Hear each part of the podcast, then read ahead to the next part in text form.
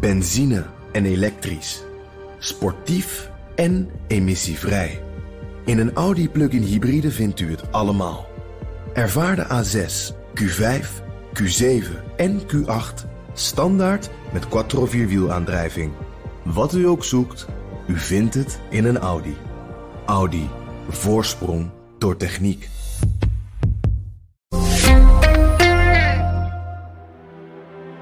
De Reichsbürgerbeweging liet vorig jaar in Duitsland maar weer eens zien hoe belangrijk het is om een goede inlichtingendienst te hebben. Na een maandenlange operatie werden prins Heinrich Royce XIII en zijn handlangers van hun bed gelicht. Heute früh einen der größten Antiterror-Einsätze in der bundesdeutschen Geschichte ausgelöst. Ook andere Europese landen hebben te maken met staatsgevaarlijke. Hoe gaan de verschillende veiligheidsdiensten daarmee om? En in hoeverre werken ze in Europa al samen?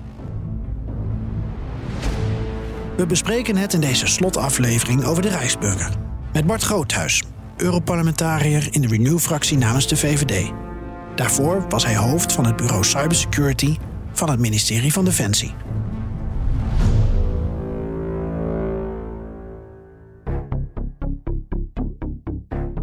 De aanleiding voor deze uh, aflevering in uh, Dossier Europa is de reeks die onze correspondent heeft gemaakt in Duitsland over de Rijksburgerbeweging. En dan denk je misschien, ach, een prins en wat handlangers, wat een mooi sprookje. Maar de Duitse autoriteiten hebben niet voor niets zo uitgepakt. Hoe gevaarlijk was dit? Nou, op een gegeven moment hebben ze volgens mij gezien dat ze niet alleen samenkwamen in het jachtslot van die prins, maar dat ze ook eh, met wapens uh, uitdeelden.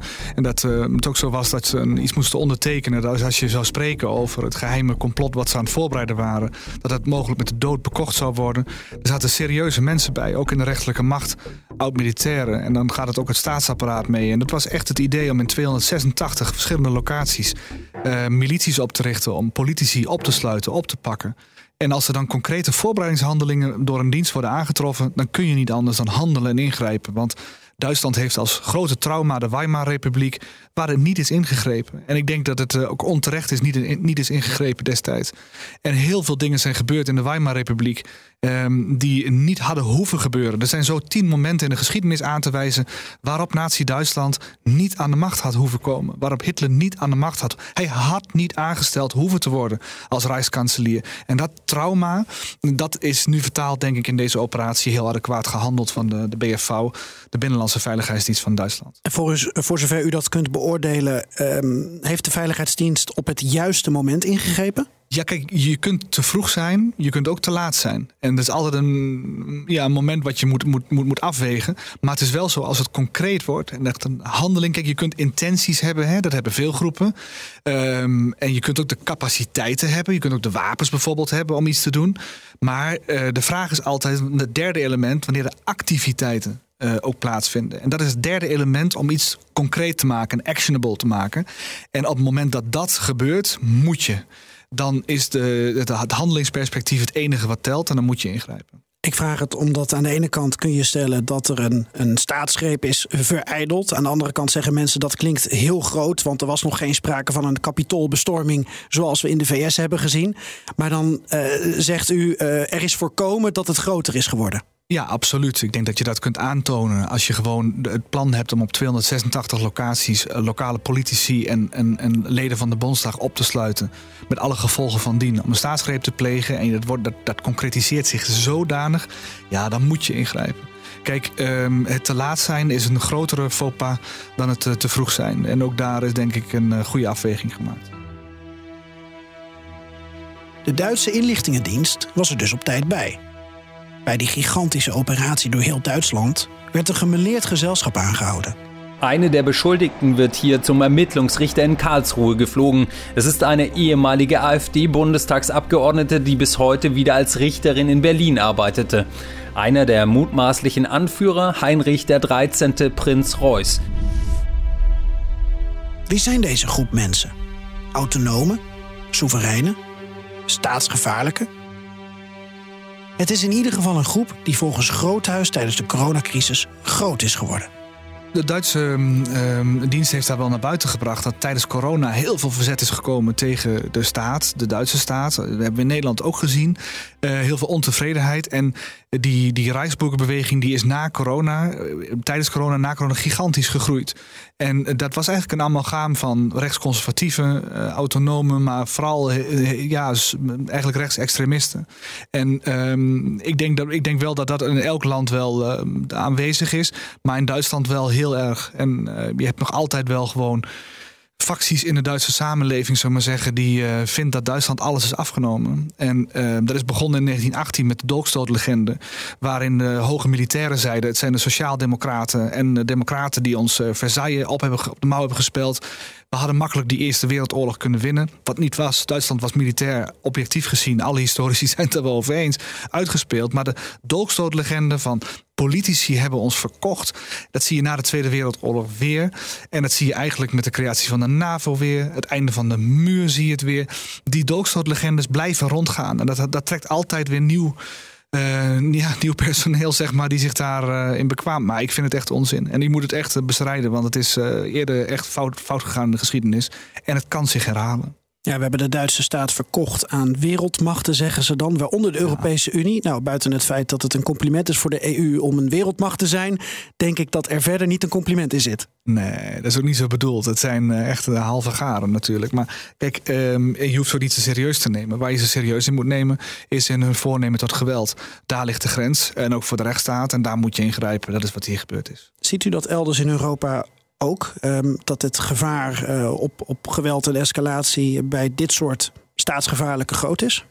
Nou, kijk, er zit in. Kijk, bijvoorbeeld uh, anarchisten hè, aan de linkerzijde heb je ook. En waar je ook komt, in welk station ik ook uitstap uh, in Europa of waar ik ook land, altijd zie je wel die anarchistische tekens. En dat gaat al, al hè, die, laten we niet vergeten dat die ook um, 100 eh, jaar geleden overal in, in, Europa politici aan het vermoorden waren. Hè? In Spanje bijvoorbeeld, en anarcho-syndicalisten, anarchisten. En dat, dat, dat, dat, is nooit weggegaan. Ook in Nederland nu, ook in alle landen in Europa heb je linksextremisme. Rechtsextremisme geldt hetzelfde voor. De flanken kunnen gevoed worden, zeker als het misgaat in de economie of in de werkloosheidssfeer of in de coronasfeer dat mensen zich beknot voelen. Dan heb je dus een extra voedingsbodem en dan moet je denk ik extra alert zijn om de boel bij elkaar te houden en het midden te versterken. De center must hold. Maar de geschiedenis speelt dus een grote rol. Dus als we uh, het hebben over uh, hoeveel um, handlangers zo'n beweging heeft of wat voor middelen ze hebben, dat is één aspect. Maar tegelijkertijd kijk je naar de, bijna de nostalgie die die mensen voelen naar uh, vroegere tijden. Uh, mijn eerste gedachte zou zijn dat zoiets in Spanje misschien ook zou kunnen gelden of werken. Hoe moeten we dit Europa breed zien? Ja, er zijn landen met een, uh, met een fascistische traditie, bijvoorbeeld Griekenland, Spanje, Portugal. Da, daar, is, daar is, zijn de, deze, deze uh, ja, de, deze stromingen vaak wat sterker. En dat is niet uh, voor niks. Omdat die, die uh, herinnerd worden aan een, uh, ja, in sommige boeken een vereerde geschiedenis, een glorie van weleer. En daar heeft, is die voedingsbodem sterker. Hier in Nederland denk ik niet zo, omdat wij vooral overheerst zijn door Nazi-Duitsland. En elk land heeft zo zijn eigen geschiedenis en die worstelt daarmee. Maar um, in algemene zin denk ik dat Europa daar ook vatbaar voor is. Je moet wel zorgen dat de flanken niet te groot worden. En dat betekent dus ook dat je de, de, de gematigde politiek moet zorgen dat ze deliveren. Dat we gewoon zorgen dat we leveren voor burgers. En dat we extra ons best doen. Dus als de NCTV in Nederland waarschuwt voor uh, gevaar uit onder andere extreemrechtse hoek, dan heeft dat niet gelijk hetzelfde uh, staatsgevaarlijke effect als in Duitsland? Maar dat zou kunnen. Hè? Kijk, er zijn ook in Nederland gewoon groepen die gewoon echt uh, op het randje bewegen. We hebben daar diverse rapportages over gezien in Nederland. Ook wel op televisie. En wat je dan ziet is mensen die echt, oud-militairen bijvoorbeeld, die goed geschoold zijn, ge gevechtshandelingen. En die echt wel bereid en in staat zijn om geweld toe te passen. En die denken dat dat nodig is omdat ze voelen dat, er, uh, dat, dat, dat de boel verkocht zou zijn, of dat er iets heel ergs is, of dat een bepaalde bevolkingsgroep, of dat, antisemitisme, wat onder die groepen ook vaak speelt. Ja, er zijn allerlei verschillende theorieën. Uh, en dat smelt soms wel eens samen. En dat is, dat is een gevaarlijk moment.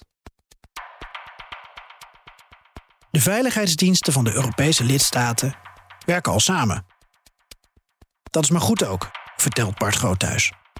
Het massaal oppakken van de reisburger vorig jaar is een goed voorbeeld daarvan. Er zijn natuurlijk uh, op meer dan 100 locaties tegelijkertijd simultaan een operatie uitgevoerd, maar niet enkel in Duitsland. Hè. Ook in, uh, In Oostenrijk en ook in Italië, daar zaten ook Rijksburgen. En dat, dat zijn van een groot Germaans gedachtegoed. Betekent dus dat de Oostenrijkse Binnenlandse Veiligheidsdienst en de Italiaanse, de, BFV en de IJzer daar, die moeten ook meewerken met de BFV uh, van uh, BVT bedoel ik in, uh, in Oostenrijk. Die moeten meewerken met de BFV in, in Duitsland. Dus je moet daar samenwerken, bilateraal. Daarnaast heb je natuurlijk een platform een Europees platform waar die, die diensten samenkomen. En dat kun je ook op Wikipedia nakijken. Dat heet Club de Bern. En dat is ooit opgericht door een Nederlandse directeur van de Binnenlandse Veiligheidsdienst, Huizinga. En die heeft dat uh, goed gezien dat je in ieder geval een platform moet creëren waarop je heel makkelijk, laagdrempelig, maar met een goede verstandhouding, met vertrouwen in elkaars capaciteiten en uh, kunde, dat je dan uh, informatie en dreigingsinformatie uitwisselt. Maar dat is dus bilateraal, trilateraal en zonder Um, nou, kapstok van Brussel-Straatsburg? Ja, dat is zonder Brussel-Straatsburg. Maar dat is op basis van. Er is niet ook, is niet ook enkel landen die lid zijn van de EU. Noorwegen bijvoorbeeld zit daar ook bij, of Zwitserland. En dat zijn landen die uh, natuurlijk ook last hebben dat bijvoorbeeld uh, spionnen die als onder diplomatiek uh, dekmantel opereren, van de een naar het andere land gaan. En dan wil je elkaar wel eventjes notificeren van wie er zal je land binnenkomen. Maar het geldt ook voor cyber, het geldt ook voor binnenlandse rechtsextremisme en linksextremisme, dieren activisten. Het, is, het, is een, het zijn, zijn globale fenomenen die ook door de grenzen van Europa heen breken. En zich niet alleen houden aan of je lid bent van de EU of niet. Dus of er nou een brexit is of niet. Uh, veiligheidsdiensten moeten samenwerken op basis van hun een taakstelling. En niet op basis van politieke uh, constellaties op dat moment. Maar zou een Europese veiligheidsdienst of inlichtingendienst uh, voordelen met zich mee kunnen brengen? Nou kijk, de binnenlandse veiligheidsdiensten zie ik dat absoluut niet gebeuren. Je hebt, het heeft helemaal geen zin, want het is heel gevoelig werk. Je, je, je, je breekt in, in wijze breek je de grondrechten treed je met voeten van, uh, van, van, je, van, je, van je targets. Hè? En dat kan een goed argument voor zijn als dat de nationale veiligheid raakt. Uh, dan moet dat. Dan moet je bijvoorbeeld tappen of hacken. En dat is heel gevoelig. Maar dat moet een staat niet zomaar doen. Dan moet je heel voorzichtig mee zijn. Heb je toe controle nodig, vooraf, achteraf. Een wet, dat moet een land zelf doen. Je moet toch niet denken dat hier in Nederland... dat we een Hongaar of een Italiaan of een Fransman... onze nationale veiligheid laten doen. Een gebied van cybersecurity al helemaal niet. Dat wij zeggen van ons ministerie van Buitenlandse Zaken... laten we totaal controleren door de Fransen en de, de Hongaren. Dat gaan we niet doen. Dat doen we zelf. Dus binnenlandse veiligheidsdiensten ligt dat zeker niet voor de hand. Maar we zijn toch Team Europa? Ja, en voor buitenlandse inlichtingendiensten en voor militaire inlichtingendiensten is het heel anders. Daar heb je wel, denk ik, een Europees potentieel, wat nog groot onontgonnen terrein is, onbenut. En dat is jammer. Ik denk als je een Europese geopolitieke commissie wil zijn, zoals Ursula von der Leyen wil, nou, dan heb je inlichtingen nodig. Ten eerste, voor drie dingen. Het eerste is buitenlandse inlichtingencollectie. Wanneer gebeurt er iets in Oekraïne? Ben je daarop voorbereid? Op dit moment was het niet zo dat wij verkeerd zaten in Europa. We hadden niet eens een idee wat er zou gaan gebeuren. De Amerikanen hadden eigenlijk vanaf december um, al gewaarschuwd. Rusland gaat Oekraïne binnenvallen. De Europeanen waren afwezig en wij handelden daar ook niet naar. En dat is het probleem. De kosten zijn voor ons dus hoger. Het tweede is attributie. En attributie betekent wie zit er bijvoorbeeld achter een cyberaanval of achter desinformatieoperaties. Wie beïnvloedt je verkiezingen ongewenst? Wie is bezig met het treden van de soevereiniteit? Wie steelt je intellectueel eigendom? Daar horen maatregelen tegen te komen. Dat is ook een taak die je eigenlijk op Europees niveau uh, moet beleggen. Of moet beleggen, daar kom ik straks verder op. Maar je moet in ieder geval tegenmaatregelen nemen op Europees niveau. En daar hoort dus ook op Europees niveau een platform te zijn. Ja, maar dan begint het, begint het in eerste instantie zelfs nog met een, ik noem het maar even, een strategie of met beleid. Uh, waarom doe je iets? Dus in dit geval van de staatsgevaarlijke heb je eigenlijk een Europese strategie nodig om te kijken hoe gaan we daarmee om, wat vinden we daarvan, uh, wanneer is iemand staatsgevaarlijk en vanuit daar ga je verder kijken. Want een inlichtingendienst gaat ook niet zomaar iemand aftappen. Daar zijn natuurlijk afspraken voor, er zijn regels voor. Dus Precies. je moet bottom-up moet je dat gaan organiseren. Ja, dus buitenlandse inlichting één is, is, is beter, dat is goed te doen. Uh, het tweede is attributie, ook in het buitenland ook goed te doen. En het derde is goed te doen, um, en dat, dat gaat bijvoorbeeld over sancties. Want we leggen als Europa sancties op. Verkoop geen wapens aan Rusland. Verkoop geen dual-use goederen aan China, et cetera. En dan, op dat moment als dat getreden wordt met voeten, dan moet iemand dat constateren en moet er maatregelen worden getroffen. Die drie dingen, dat zou iets moeten gebeuren. En dan hebben de Amerikanen, de Britten, de um, Canadezen, de Australiërs en Nieuw-Zeelanders de zogenaamde Five Eyes. En dat is een Anglo-Saxisch samenwerkingsverband. En die ehm, zijn sinds 1947 heel nauw aan het samenwerken. Hebben personeel bij elkaar over de vloer. Kunnen in elkaar systemen, et cetera. En dat gaat heel ver. En zoiets hebben we in Europa niet. En ik denk dat het goed is dat Europa een equivalent daarvan opricht. Met die drie taken die ik net noem. Uh, een Europese Five Eyes. En dat is belangrijk, want daarmee kun je ook de Europese Commissie, de Raad in, in stelling brengen om um, geopolitieke macht uit te oefenen op het wereldtoneel. Want dat is namelijk wel wat er aan de orde is. We zijn veel meer van een regels gebaseerde internationale samenleving naar een deal-based order. Het wordt ruwer. En uh, Europese burgers verwachten dat we ook handelen. En ik denk dat die buitenlandse inlichtingencollectie dat dat echt iets is waar we vier, vijf landen in Europa moeten samenwerken. Nederland hoort daar sowieso bij. Duitsland, Frankrijk ook. En misschien nog Denemarken of Zweden of dat soort landen. En die kunnen prima samen zo'n platform beginnen. En die kunnen dan zorgen dat de voorzitter van de raad wordt geïnformeerd. De buitenlandschef van de EU. En op die manier ook een, ja, een, een, een, een stevige positie in de wereld kunnen, kunnen, kunnen bewerkstelligen voor Europa. En dat helpt ons ook tegen bewegingen zoals de Rijksburgerbeweging? Nee, nee, dat is echt een nationale competentie, nationale aangelegenheid. Daar is echt die samenwerking, wat ik net zei, die Club de Bern, prima, dat bestaat reeds. Laten we dat vooral houden. En bilateraal, trilateraal, whatever works. Um, maar dat is niet aan Europa, want daar heb je toch een wet nodig in formele zin en dat wil je toch nationaal houden. Maar dat is toch ook een soort strijd tegen terrorisme? Ja, maar de strijd tegen terrorisme is al heel veel gebeurd. En dan wordt er heel nauw samengewerkt. Bijvoorbeeld in Nederland, in Zoetermeer, bij de AIVD zijn um, meerdere diensten die met hun eigen ICT-systemen daar met uitlopers gigantisch goed samenwerken. Met de snelheid van het licht bijna uh, dingen uitwisselen. En dat gaat uh, hartstikke goed. Nederland uh, heeft dat geïnitieerd. Er werd altijd gezegd: no way, kan niet, mag niet, wil niet. En nou ja, Bataclan gebeurt, in Parijs gebeurt. En plotseling is er de wil van ja, we hebben toch wel steken laten vallen misschien. Of, of we moeten in ieder geval zorgen dat het in de toekomst niet gebeurt. Nou, en dan is er de politieke wil en dan pak je door. En zoiets is er in buitenlandse inlichtingencollectie ook mogelijk. Een crisis, iets groots, geopolitieke gebeurtenis, kan, ze, kan, kan ervoor zorgen dat de ogen open gaan van we hebben een nieuw platform nodig, een equivalent van die Five Eyes die de Anglo-Saxen hebben. Niet om de Amerikanen en de Britten van ons te vervreemden, maar juist om ook een platform te vormen van wij hebben ook onze eigen zicht op de wereld. En om dat aan te vullen, om complementair te zijn aan elkaar. En dus dan hebben we een, een, een Europese continentale Five Eyes uh, met een aantal landen. Ja. Uh, uh, waarom niet meer dan vier, vijf landen? Nou, het moet wel effectief blijven. Wanneer je dus. Uh, kijk, sommige landen hebben een binnenlandse dienst, een buitenlandse dienst, een militaire dienst, een technische dienst. Uh, ja, en uh, als je dat 27 landen doet, dan heb je, zit je tegen de 80, 90 diensten. Dat werkt niet. Dus als je het klein houdt en vertrouwd houdt met landen die al samenwerken en die ook hè, in Europa de as vertonen van Duitsland, Frankrijk, dan heeft het ook gezag en dan heb je de middelen. En dan kun je ook iets doen. Kijk, het probleem is, um, wat, je, wat je wil, als, het, wordt, heel gevoelig. Hè? Als je op een gegeven moment attributie gaat doen van, uh, van wie er achter een cyberaanval zit. Of je bent in het buitenland bezig, dan wil je oppers vertrouwen hebben. En je kunt met de middelen die je hebt, en als je heel veel weet hoe een andere dienst opereert, kun je ook andere operaties opsporen. En dan wordt het heel erg ingewikkeld om samen te werken, omdat daar je nationale geheimen heel snel bij een ander bekend worden. Welke operaties je elders nog in de wereld hebt lopen. En dat is ingewikkeld. En daar is extreem veel vertrouwen voor nodig. En daar, maar die stap hebben de Anglo-Saxische landen in 1947, vanaf 1947 gemaakt. En het wordt tijd dat de Europeanen dat ook doen.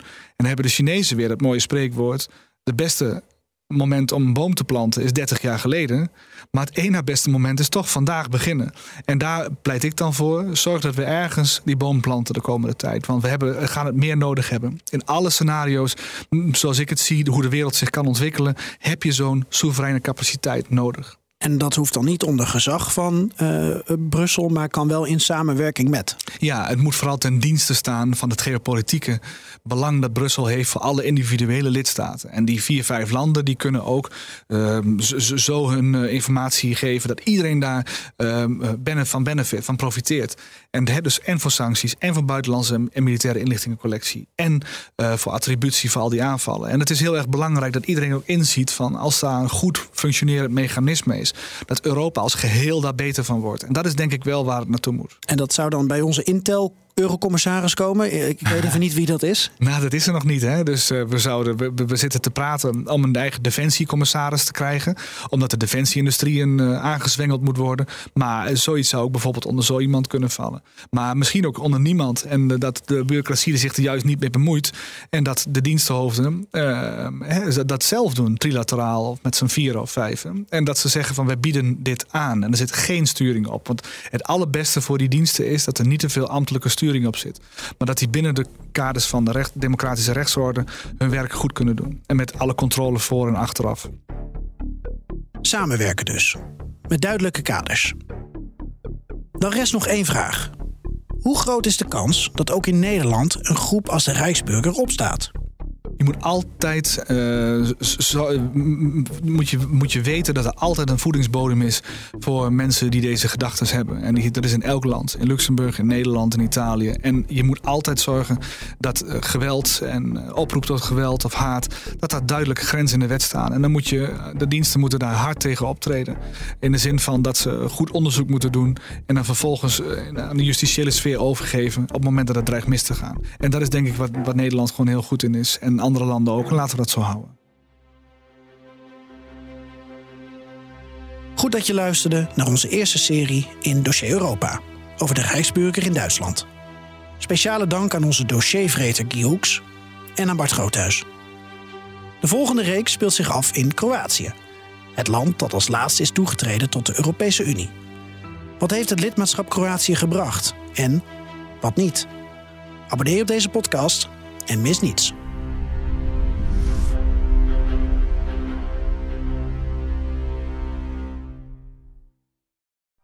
Benzine en elektrisch. Sportief en emissievrij. In een Audi plug-in hybride vindt u het allemaal. Ervaar de A6, Q5, Q7 en Q8 standaard met quattro vierwielaandrijving. Wat u ook zoekt, u vindt het in een Audi. Audi. Voorsprong door techniek.